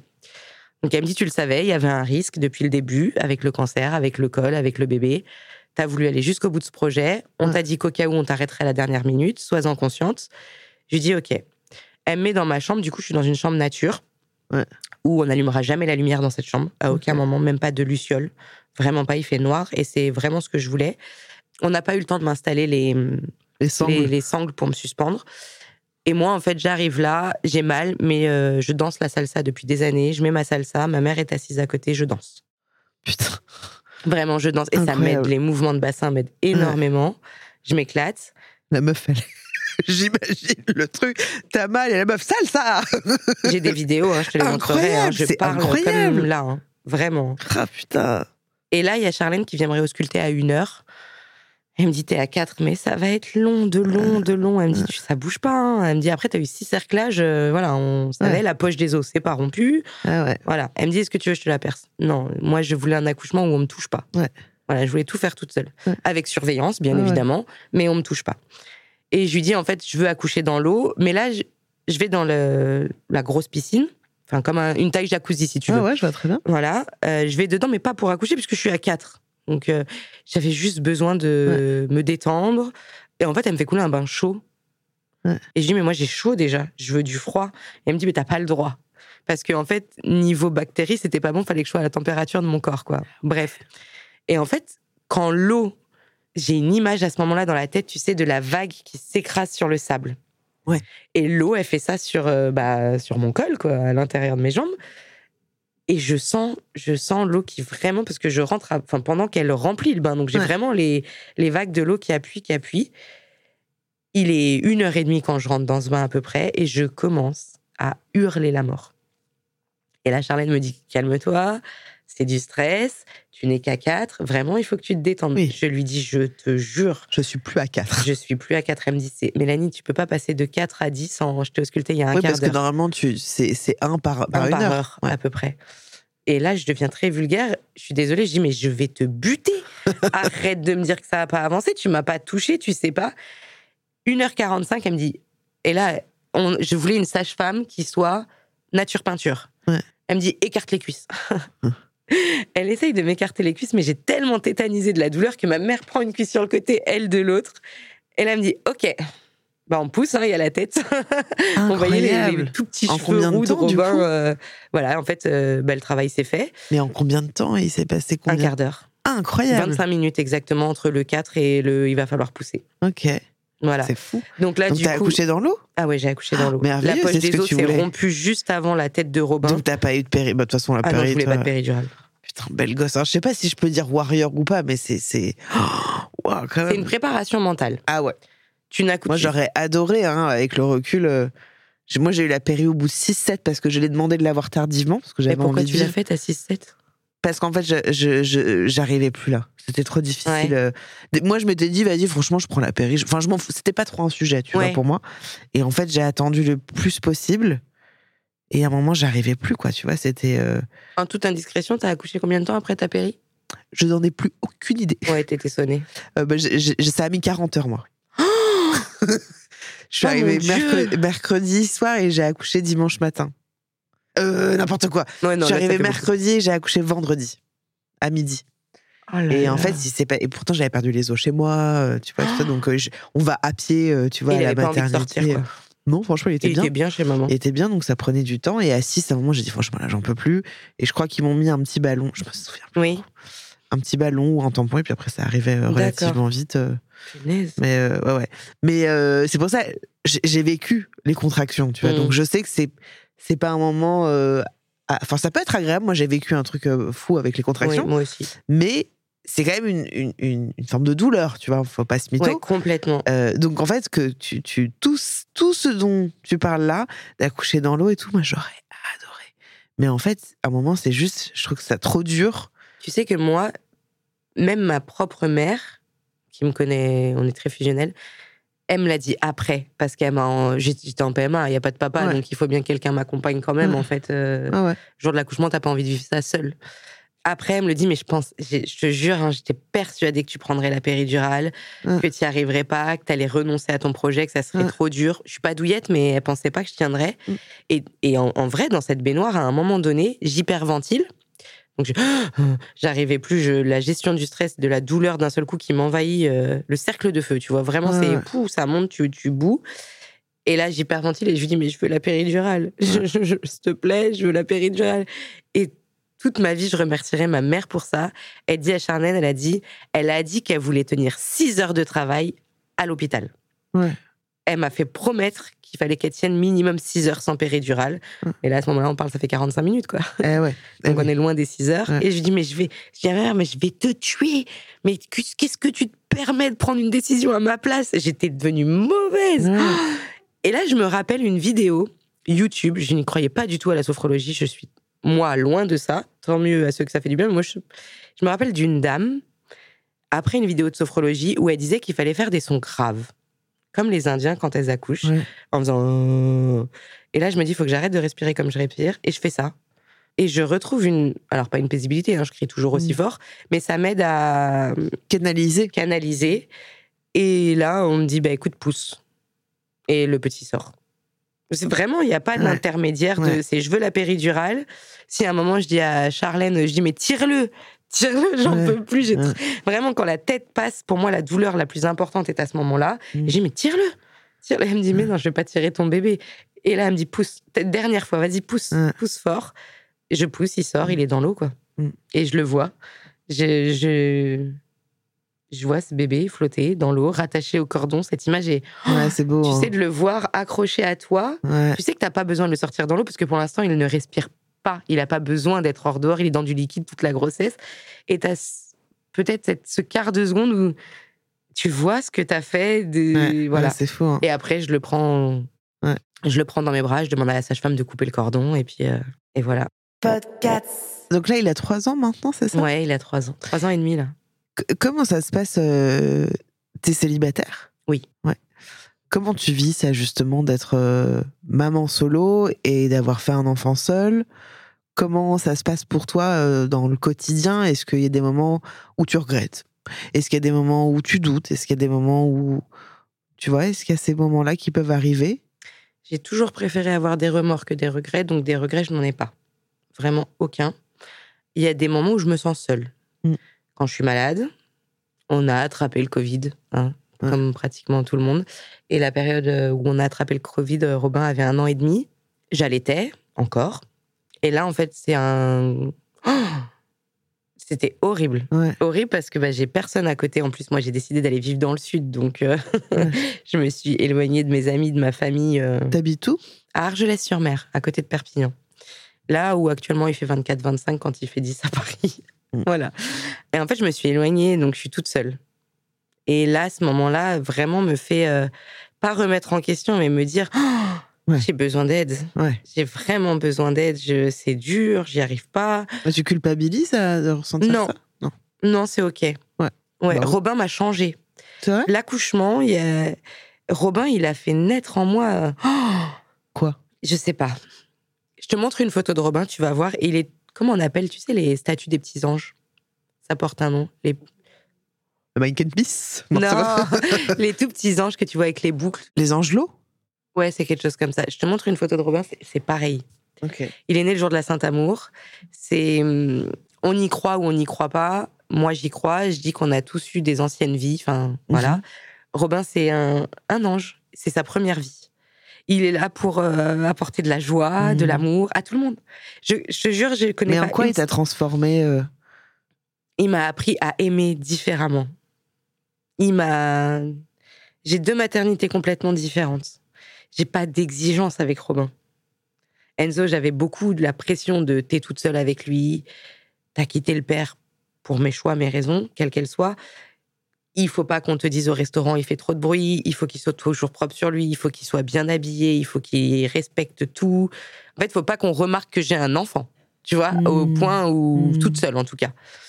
Robin, je m'en fous. Mais comment je m'en fous? Mais à un point. Et c'est lui qui a fait ça, c'est pas moi. hein. C'est lui par sa façon d'être, sa façon de. C'est Robin. Je- Ouais, mais peut-être qu'il y a des choses qui ont changé aussi en toi ou tu sais, on dit souvent que quand on accouche, on, on accouche aussi de notre Oui. posture de mère, tu vois. Oui. Et qu'en fait, peut-être il y a une deuxième maman qui est arrivée aussi, tu vois, une, une maman plus douce, Oui, une maman plus euh, détendue, qui a lâché. euh, Complètement. Mais et Je- que forcément, il, il, il y est pour quelque chose. Ouais, Mais parce que fait, Robin, quand il voit quelqu'un, c'est impossible que la personne reste triste. Il a un don, cet enfant, qui est. euh, Je te jure, je connais personne. Mm. Il rentre dans une pièce. Oh, je parle pas de sa de beauté, Ouais, de... ouais, bien sûr. Oui, mais- ça va au-delà de ça. Il y a un truc qui s'émane de Voilà. lui. euh. et les gens ont envie d'aller le voir et Mm. de voilà. Et puis lui, il touche tout le monde. Il est très très sociable, très bon. C'est dur les séparations avec sa maman, mais euh, voilà. Si c'était à refaire, tu le referais? Ah, ben je le refais. Mais non. Si. Ah, t'es en train de le refaire là? Ouais. Mais alors attends. Ouais, je suis folle. Vas-y, tu peux le dire. Non, non, c'est pas ça du tout, j'allais dire. C'est pas ça du tout. C'est que j'allais te demander le cancer, et puis surtout qu'on t'a dit que c'était un peu la dernière chance. En fait, le cancer, ce qui s'est passé, c'est que à l'accouchement, j'ai fait une micro-hémorragie. Et en fait, j'ai évacué beaucoup de métastases avec cette hémorragie-là. C'est une des choses qui n'arrive pas systématiquement, mais on sait qu'une grossesse peut commencer une guérison sur Incroyable. le col de l'utérus. Je hein. savais pas du tout ça. Voilà. Et euh, donc, en fait, on m'a enlevé une trompe, un ovaire. Ok. Mais moi, Ouais. j'ai encore une trompe, un ovaire. Ouais. Le col de l'utérus, et je pense que tu ne le sais pas, est un organe qui se régénère tout comme le foie. Donc, malgré qu'il ait été coupé, enlevé à 100%, ça se régénère. Incroyable, Voilà. je savais pas du Donc aujourd'hui, j'ai pas récupéré assez pour avoir une grossesse sans cerclage, mais assez pour essayer d'avoir une grossesse. Et alors, ça en est où là? T'es en phase de test ou? J'ai eu un échec déjà. Ok, Ouais, j'ai eu un échec au mois de novembre. ok, Voilà, après on est parti au Canada. Ouais. On vient de changer de maison, j'ai déménagé il y a 10 jours. ok. Donc euh, je devais avoir une insémination au mois de février que je reporte au mois de mars. D'accord. J'ai besoin de repos. Ouais. Voilà. Et donc t'as envie. euh, Bah, moi qui voulais un enfant unique, je me retrouve à vouloir un troisième enfant. Et pourquoi tu veux un autre enfant? Je vais te dire ce que les autres pensent. Il y en a beaucoup qui diraient parce que j'ai beaucoup d'amour à donner, que je peux Ouais. encore donner. Ouais. Et moi, pourquoi on a envie d'un enfant, Juliette? Est-ce qu'il y a vraiment une raison à ça? Bah ouais, moi je trouve. C'est quoi la raison? Je parle pas quand tu veux le premier. Ah ouais, j'en veux pas d'autres moi donc. euh, Voilà.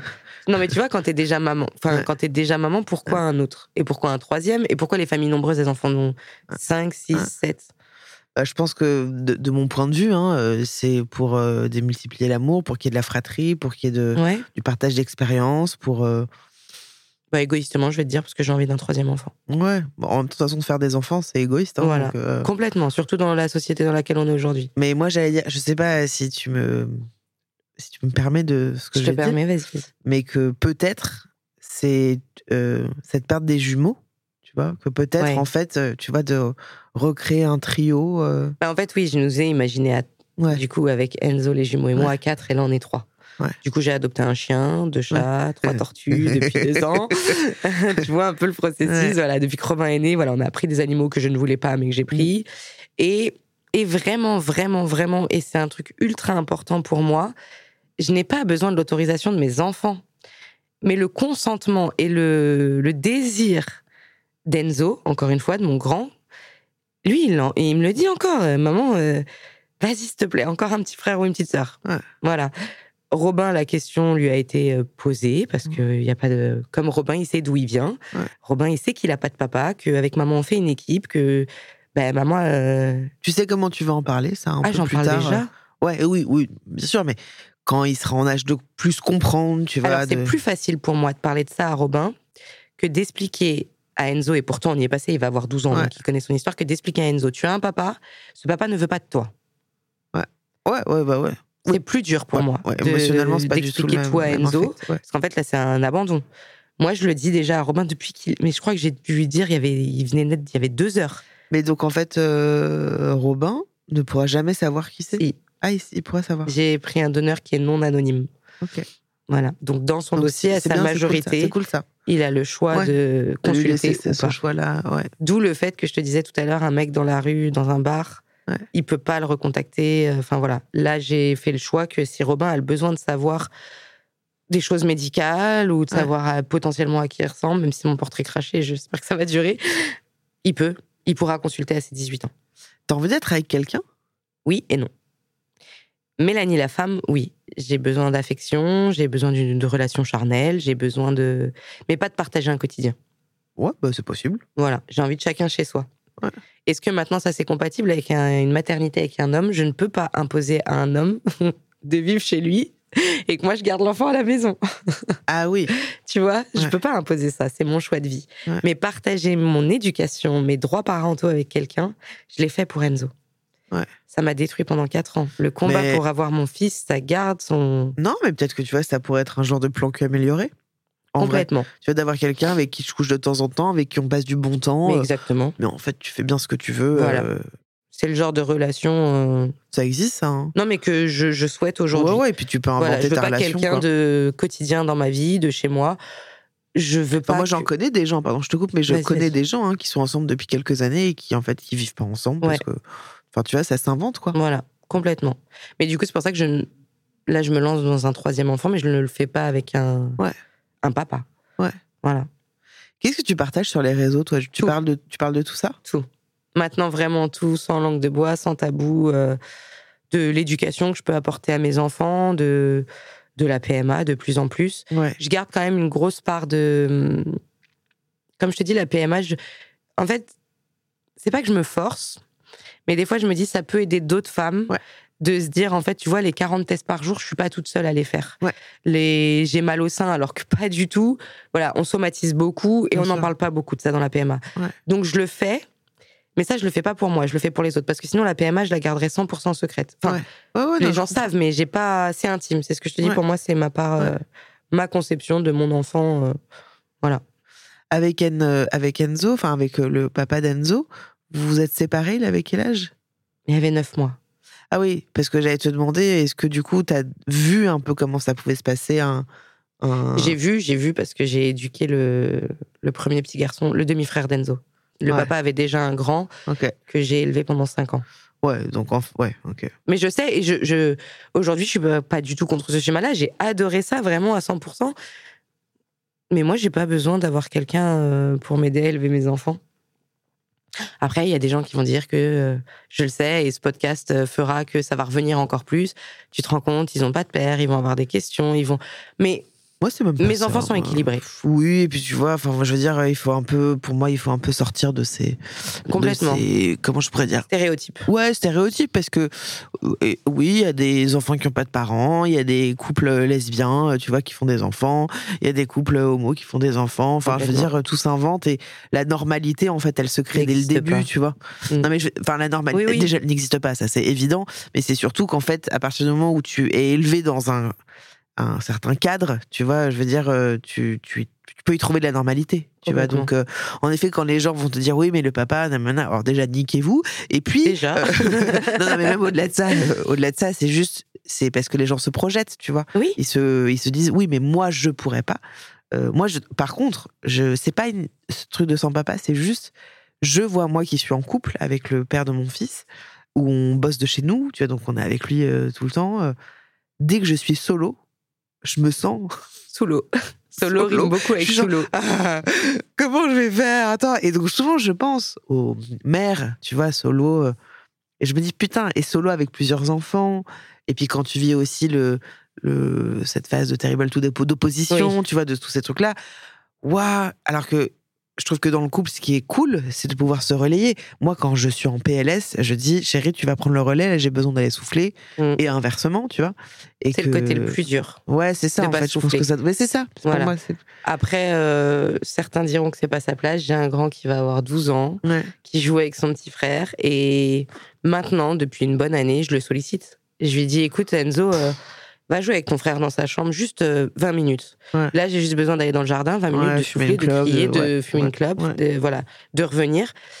Après, moi, je vais te poser une vraie question. Moi, en tant que maman solo, c'est mon éducation, mes règles, mes choix. Toi, en couple, forcément, il y a des prises de tête avec ton chéri. Vous pouvez pas être d'accord sur tout. Ouais, franchement, il y a peu de prise de tête Ouais. parce que on est assez raccord euh, sur Ouais, mais beaucoup c'est de choses. rare. Oh, je sais pas, peut-être.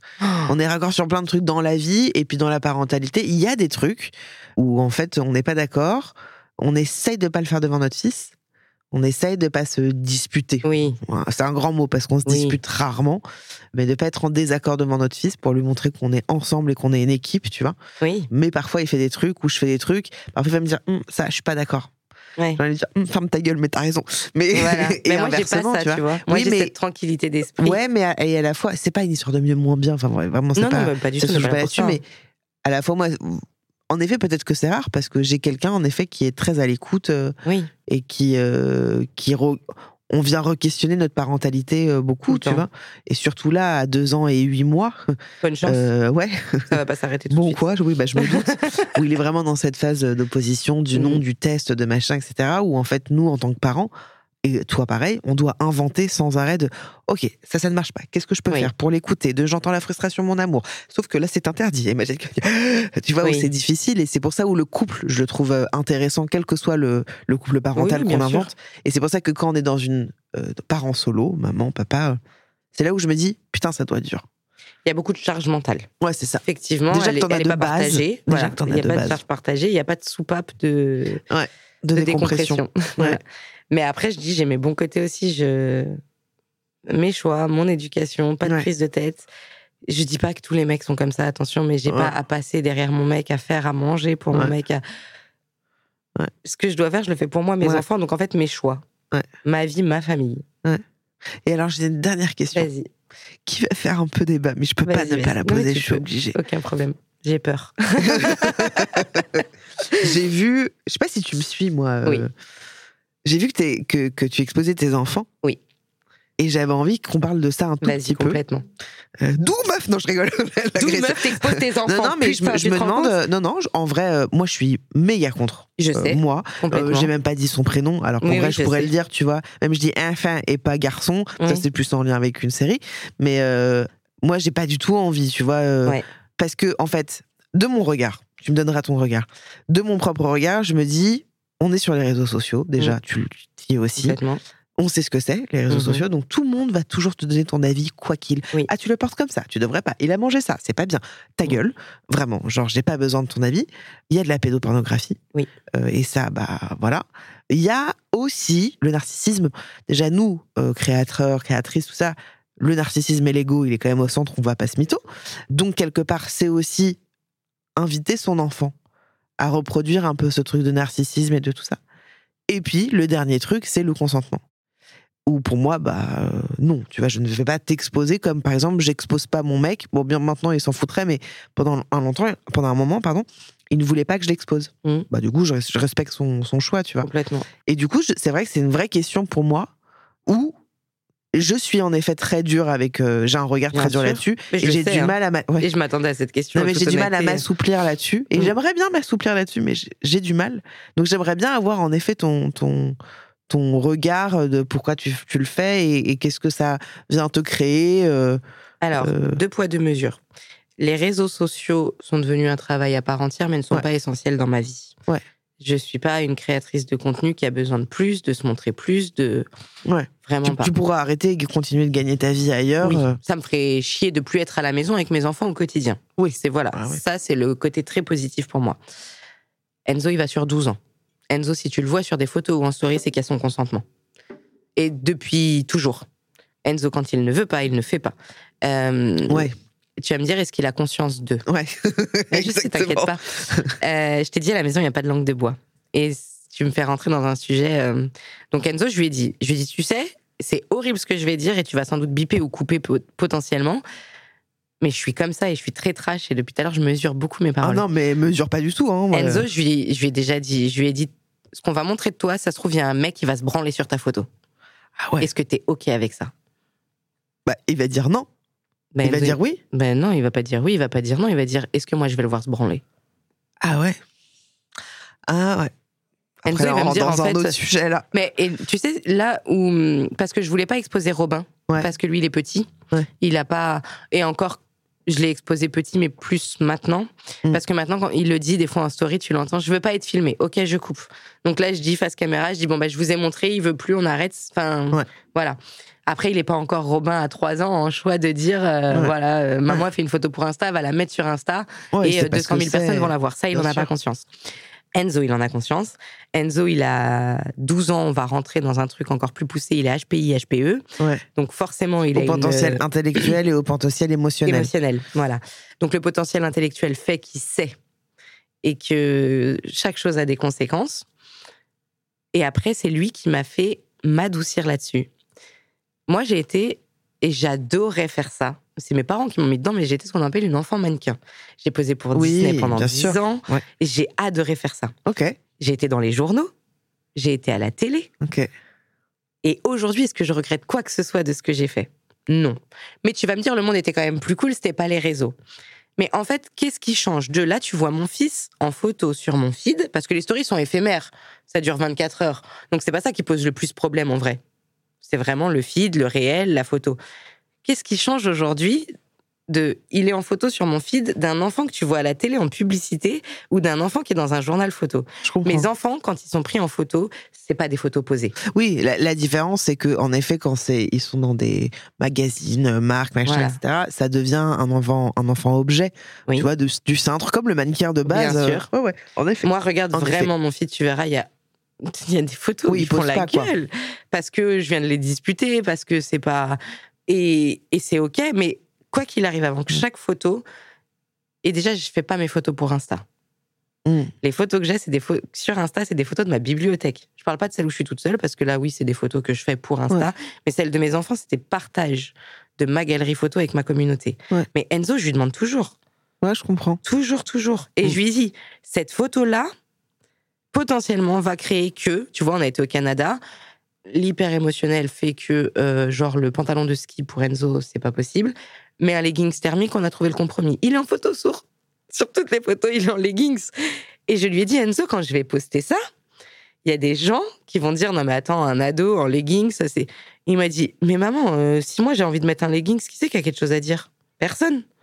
Bah, je suis d'accord avec lui, mais du coup, ça lui donne une possibilité, ça donne une possibilité aux gens de De venir. critiquer. Tu vois, euh, il y a aussi ce truc, mais bon, on pourrait faire un épisode à part entière là-dessus Ouais, parce que ça, c'est super intéressant. c'est- un vrai sujet, mais c'est c'est euh, c'est laisser l'autre, donc et puis des gens qui ne conna- de vous connaissent pas du tout en Ouais. plus, vous dire c'est bien ou c'est pas bien, tu Mm. vois. Et que du coup, bah, c'est toi plus que les enfants parce qu'ils ont pas de téléphone et tout ça. Enfin, j'imagine, j'en sais rien. Si Enzo a un téléphone, mais pas de ont un téléphone, mais c'est toi qui euh, qui te prends ça, tu vois. C'est fous, moi. Ouais, je non, mais je comprends que je comprends que, que tu puisses t'en foutre et tout, mais Je te dis, j'ai plus de difficultés aujourd'hui à poster des photos de Robin. Parce que cette notion de consentement me- est-ce m'apporte à réfléchir. euh, en étant hyper honnête, Vas-y, vas-y. tu le fais aussi parce que ça marche bien? Non. Parce que moi, je- moi, je l'ai, tu vois, je l'ai jamais fait, mais j'ai vu quand j'étais enceinte. Alors moi, ça a cartonné. hein. Enfin, vraiment, quand j'étais enceinte, je faisais 400 000 likes. Je faisais waouh, attends, Ouais. vraiment, juste j'ai un gros bisou, vraiment, euh, voilà. Et, et par contre, le jour où j'ai décidé que je ne montrerais pas mon fils, euh, en fait, j'ai perdu des gens aussi. hein. Oui, j'ai perdu sûr. beaucoup de gens, tu vois. Mais comme moi, quand j'ai commencé à montrer mes enfants, j'ai perdu des gens aussi. Ouais. Tu vois, c'est deux poids, Ouais. deux mesures, mais au final, peu importe ce que tu fais. Mm. Mais non, vraiment. euh, Ouais, ouais, non, mais j'entends, mais en fait, pour moi, c'est tellement pas la place, quoi. C'est tellement pas la comprends. place, tu vois. Mais, mais je comprends ce que tu dis. Et après, de l'autre côté, j'ai envie de te dire, c'est con. On va revenir à la notion de maman solo. Je suis maman solo, mes enfants sont pris pour des campagnes, l'argent va à la caisse des dépôts et consignations, ils sont contents de le faire. Ah, ils sont Chaque- mannequins, j'avais Oui. pas compris. Voilà. D'accord. Ils sont contents de le faire quand, par exemple, VTech me demande Robin. Ouais. Euh, Robin n'est pas forcé. Mm. Je le préviens, en plus, j'ai ma vidéaste qui vient à la maison. Je dis à Robin, il y a Morgane qui va venir à la maison pour te filmer en train de jouer, Mm. parce que c'est du travail. Je, il a la notion. Est-ce Oui, que mais- tu es d'accord ou pas Ouais, d'accord? Mais S'il a pas envie de tourner, on tourne Ouais. pas. hein. Oui, mais parce que c'est ce que j'allais dire, c'est que il est pas censé travailler à 3 ans. Mais il est rémunéré pour. C'est comme moi quand j'étais petite, je faisais des Eh photos oui, de je suis d'accord. Mais pour moi, tu vois, ça, ça revient, euh, Ouais, ça revient euh, questionner tout Oui, ce truc du, bien sûr. du, du, du- de l'enfant mannequin, tu vois. euh. Mais moi, j'ai été tellement heureuse de faire ça. Ah ouais, ouais, ouais. Vraiment. Et puis, en vrai, euh, je me suis acheté ma voiture, j'ai payé mon permis. Ouais. Enfin, ça m'a permis de faire plein de choses que mes parents n'auraient pas pu faire pour moi. ouais. Et vraiment, j'en ai des souvenirs où. Mais j'étais tellement heureuse quand je prenais l'Eurostar avec ma mère pour aller faire des shootings à Londres, quoi. T'as fait ça jusqu'à quel âge? Jusqu'à mes 16 ans. Ouais. Donc tu vois, j'avais le consentement de continuer à le faire. Ouais. Après, c'est parce que je suis partie au JO dans la natation que j'ai arrêté, je pouvais pas consigner les deux. Ouais, mais tu vois, tu, quand, quand tu parles de Enzo, euh, mais bon, vraiment, on pourrait en parler des heures, et puis c'est pas grave si on n'est pas du même avis, hein, mais que euh, Enzo, il, il- il est OK pour poster des photos, enfin, il est OK pour qu'on le voit et tout. Mais en effet, moi, j'ai ce point de vue, et je dis pas qu'il est juste, Mhm. mais que un enfant de 12 ans, il n'a pas le recul nécessaire. Il se rend pas compte. Quand tu, dis- quand tu dis, bah oui, mais moi je m'en fous de savoir euh, s'il y a un mec qui s'est branlé sur ma photo, euh, je le vois pas. C'est parce qu'en fait, je pense qu'il est peut-être pas conscient de ce que ça veut dire se masturber. Bon, peut-être qu'il le fait déjà un petit peu. de- voilà. Mais, euh, mais Attends que ton fils ait 12 ans, on Ouais, ouais, on s'en reparle, c'est clair. Oh non, il va avoir 12 ans. Ouais, il reste un bébé qui, qui continue d'appeler un avion un vagnon. Ah. Euh, mais euh, non, mais c'est juste que c'est pour moi, euh, c'est laisser une porte ouverte, un accès à, tu vois. Et que j'ai envie, moi, je dis pas que c'est bien parce que, mais de protéger de ça, tu vois, de protéger nos juste enfants. une vraie question pour euh, te rentrer dedans. Du coup, ton fils n'est pas encore scolarisé? Non, en septembre, je pense. Ouais. Du coup, dans le papier de l'inscription, tu vas signer euh, n'autorise pas à ce que mon enfant soit pris en photo dans le cadre de l'école? Bah là, déjà, c'est le cas. Ah Chez ouais? la nounou. Donc sur les, les, les- parce que nous typiquement, tu vois, on a un site internet où on peut consulter les activités qu'ont Ouais. faites notre enfant. Oui, mais c'est là où je mets une grande limite. C'est que même si je dis oui, Oui. Parce qu'a priori on dira oui, tu vois, parce que connaissant mon mec, on dira oui, c'est que c'est une petite personne, enfin une petite, euh, un petit groupe qui peut regarder ça, qui peut avoir accès à ça. Et du coup, tu penses que dans ce groupe-là, Bien sûr, évidemment. Mais donc que tu aies 10 ou 100 000 personnes, ça change quoi? En fait, elle est là pour moi la nuance, c'est qu'il y a des choses que tu ne peux pas contrôler. De, bah, t'es dans la rue avec ton enfant, bah, c'est pas impossible qu'il y ait un mec qui va se les bras dans un Mhm. derrière un buisson. Tu peux pas Bien tout sûr. contrôler parce que tu ne vois pas. Mais justement parce qu'on peut pas tout contrôler, qu'à un moment, je me dis quand on a une certaine visibilité, c'est aussi de notre devoir de. Mais tu vois, j'en parlais avec Cédric de Papatriarcat, je sais pas si tu vois Oui. qui c'est. euh, Oui, oui, qui lui sûr. a décidé de- d'ex- d'exposer son enfant. Je suis pas d'accord. Pourtant, je l'apprécie beaucoup. Oui, Et tu vois, pas. voilà, et je regarde des gens qui exposent leurs enfants et je continue d'aimer leur contenu. Mais je me dis, c'est de notre devoir de les protéger, De les parce, que tout ça existe. On le sait et qu'on peut pas les protéger toute notre vie. Et quand ils, ils vivront bien ce qu'ils vivront, je me dis, c'est de notre devoir de, de faire attention. Et je te parle même pas des gens qui font de la télé-réalité où les petits se filment mais ils ont déjà un compte Instagram à leur nom. Là, Non, on est non, encore mais- dans, dans un autre truc, tu vois. Mais que pour moi, à mon sens, on n'est plus dans de l'enfant, de l'enfant sujet, tu vois. On, on- ça vient de l'enfant objet, tu vois. Je sais que t'es pas oui. d'accord avec non, ça. je suis pas. Je suis. En fait, c'est même pas que je suis pas d'accord parce que je comprends. Et il y a une partie de ce que tu dis que je respecte à 100%. Mais enfin. Et puis, et puis tu sais, c'est une forme de voyeurisme. En fait, je vais te dire un autre truc, c'est que mon mec, on déplace le truc, hein, tu vois, là on parle Ouais, d'un adulte. Mon mec, ça fait 8 ans que je suis sur les réseaux, ça fait 7 ans que je suis avec lui. On l'a déjà entendu plein de fois. Mais on l'a pas vu. Il se fait appeler Yves alors que c'est pas son prénom. Euh, on est même venu ici où on a raconté la tromperie qu'on a vécue euh, il y a des années. Donc on s'est dévoilé sur plein de trucs, mais il ne s'est jamais montré, tu vois. Mhm. Et que tout le temps, dès que je fais des lives, dès que je fais des FAQ, on peut le voir. On pourrait voir euh, à quoi. Parce que c'est. Et c'est humain, Oui. c'est tellement humain. Je veux voir à quoi il ressemble. Ah, il est comme ça. Ah, il est moche. Oui. Ah, il est beau. Ah, machin. Ah, bah, je l'aurais pas. Il se serait pas habillé comme ça. Et qu'en fait, j'ai pas envie de donner ça aux gens parce que ça changerait quoi? Tu vois ce que je veux dire? Genre, Et de l'autre côté, ça change quoi qu'il le voit deux, Et ça changerait quoi qu'il le voit mon fils ou mon mec Ton mec. Parce que du coup, ton fils, Bah j'ai non, bien mon mec, compris il que veut- tu vas il veut- prendre un flingue et me tirer une balle si je te dis on voit ton fils sur les réseaux. Non, je suis- et, et tu sais que parfois j'en ai l'envie parce que j'ai envie de dire mais regardez comme il est beau, putain, regardez Bah comme il est beau gosse. Donc je comprends évidemment l'envie de poster des, photos, Euh, mais mon mec maintenant il est ok, tu vois, il serait ok complètement de se montrer, euh, mais parce que je crois que vu qu'on s'est habitué à ça, tu vois, euh, voilà. Et puis au-delà de ça, parce que je trouve que c'est aussi une, une petite intimité, un truc. Et Oui, pourtant, j'en dévoile des choses, hein, tu vois. euh, vraiment, je suis très euh, spontanée sur plein de choses, Oui. Euh, mais euh, je sais pas, je trouve que c'est c'est Bah, je tu vois, moi, j'ai pas l'expérience du. J'ai pris beaucoup de poids avec la PMA. J'ai pris euh, 12 kilos avant de tomber enceinte de Robin et 30 pendant la grossesse. Donc plus 42 au compteur. J'essaye de reperdre et euh, j'ai encore euh, 12 kilos à perdre. On s'en fout. C'est dur, mais c'est OK en vrai. Je sais pourquoi. Et là, il y a peut-être un mois et demi de ça, j'ai fait une euh, super belle photo à l'hôtel avec un jeu de lumière qui est assez sympathique. Donc, je suis allongée sur le lit de l'hôtel. Je regarde par la fenêtre et la photo est prise de derrière. Je suis en maillot de bain. Ouais. C'est pas un maillot de bain string. Ouais. Et en postant cette photo-là, ça m'a plus. J'avais en- vraiment envie de la poster parce que mon compte Insta, c'est, enfin, c'est, tout et n'importe quoi. Il y a, quand on dit faut avoir une niche, un sens, je- vraiment pas. je poste bah que j'ai envie non, quand j'ai envie. Ouais, ouais. Je suis pas là pour parler que parents, je suis pas là pour parler. Que. Voilà, je poste tout. Ce que j'ai envie en tout cas. Quand j'ai posté cette photo-là, je me suis dit, ah, là c'est un peu pervers, voyeuriste quand même là. Là, tu vois. C'est euh, parce que tu y as vu ça, toi. Oui. Mais du coup, c'est pour ça que je te dis, je comprends. Ouais. Ouais, ton- ouais, ouais, ouais. Alors que Alors moi, toi, tu peux poster des photos en sous-vêtements. même à poil. Oui, non mais. Mais parce que, mais parce Mais que, parce que tu t'en fous et t'es ok avec ça. en fait, c'est que, mais parce que moi, ça vient questionner d'autres choses. Oui, parce que ça me concerne moi Ouais. déjà, tu vois, et qu'en fait, c'est pas, euh, ça, ça me coûte parfois émotionnellement de poser nu. Mais je le fais, euh, là, j'ai pas fait depuis un petit moment, mais je l'ai fait plein de fois. J'ai été mannequin grande taille. Enfin, Oui, tu vois, oui, du oui, coup, l'objectif, c'est quelque chose qui est facile pour moi, tu vois, et que de venir poser nu, en fait, déjà, ça vient me challenger. Oui. Et puis de ça, je me dis si ça peut aider des gens, Moi, pas suis à poser nu, hein, mais à se dépasser dans quelque chose, Mhm. c'est cool. Et que encore une fois, ça me concerne moi. Si en effet demain, euh, avec mon fils, euh, pas demain parce que Oui. vraiment il est petit, mais que dans allez dans 15 ans, je suis encore sur les réseaux sociaux et que lui décide d'aller sur les réseaux sociaux, bah viens on en rediscute, tu vois. Ouais. Mais mais je trouve voilà que les enfants n'ont pas leur place sur les réseaux sociaux. Je trouve que c'est je, trou- je trouve que c'est En tout cas, chez moi, ils ont une place qui est contrôlée. Ouais. Enzo n'a pas de réseaux sociaux. Ouais. Aucun. Si, il a Snapchat, mais pour discuter avec moi euh, en fonction de où il est, quand il est. Ouais.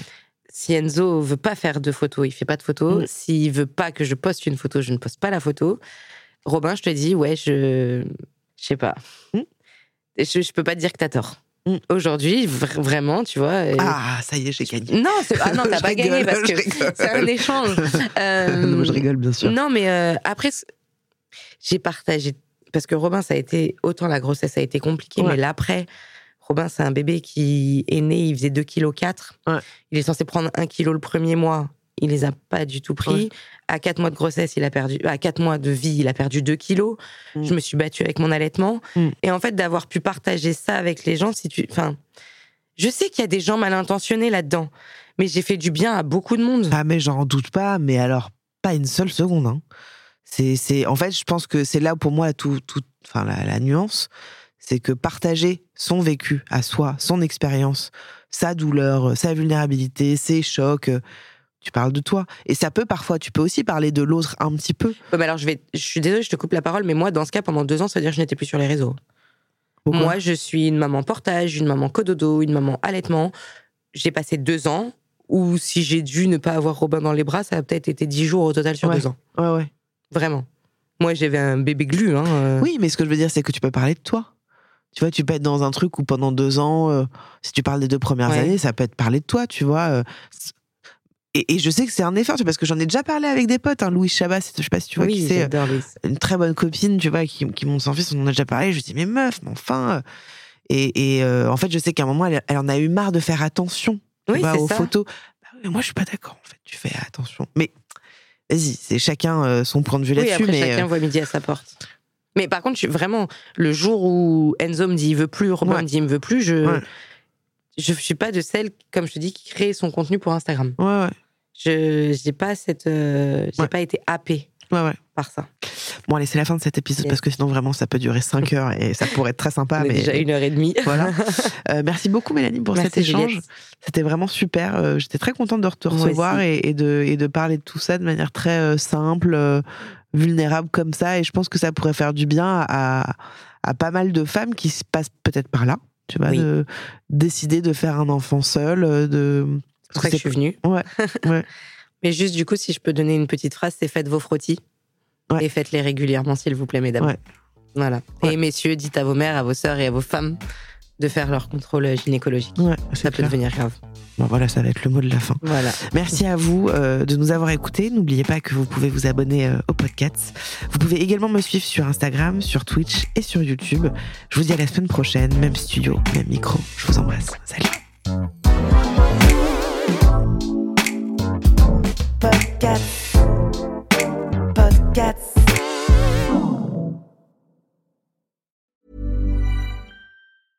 Hey, it's Paige DeSorbo from Giggly Squad. High quality fashion without the price tag. Say hello to Quince.